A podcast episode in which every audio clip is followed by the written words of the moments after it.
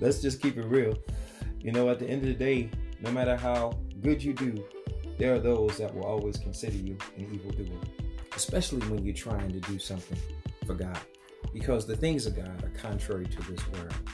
People can't understand them because the things of God are spiritually discerned. And that's why we have to be humble when we're reaching out to other people because they're tricked and trapped by the enemy in their mind.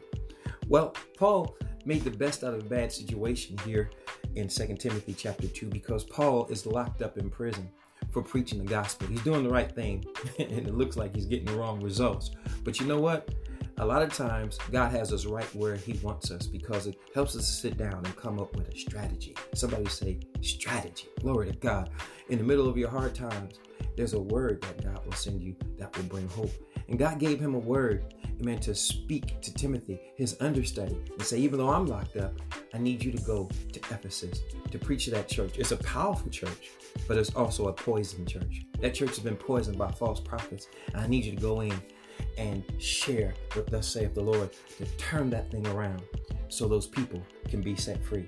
Now, listen, in the process, he encouraged Timothy that it's not going to be easy. As a matter of fact, he says, listen, if you suffer with him, you'll also reign with him. Talking about God. If sometimes you you go through it, and it's not you just going through, but God is going through too, because he's trying to deliver people and he's using you as a vessel to help.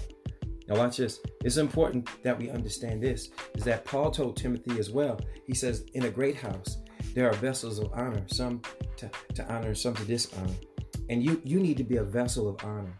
You might not know exactly what that means, but let's use an example uh, in your house. Maybe you have a china cabinet, or you've been in a house where they have china cabinets, and those vessels that are in that china cabinet are used for special occasions.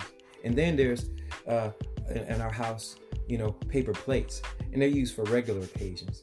He says, I don't want you to be a regular guy, Timothy. I want you to be somebody that's used for honorable occasion that I can use over and over and over again. Don't be a paper plate that you're going to just throw away, you know, at the end of the day. And God doesn't want to throw Timothy away. God wants to use him over and over and over again. I want, wonder if you want to be used over and over and over again. Well, guess what?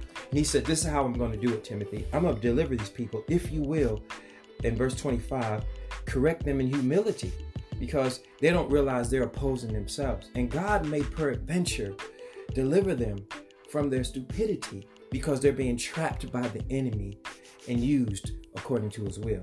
And you know how you might know the truth, but at the end of the day, you got to learn how to do it in humility. And if we approach people humbly, God may deliver them out of their crazy thinking. That's the down way up. Deliver people through humility.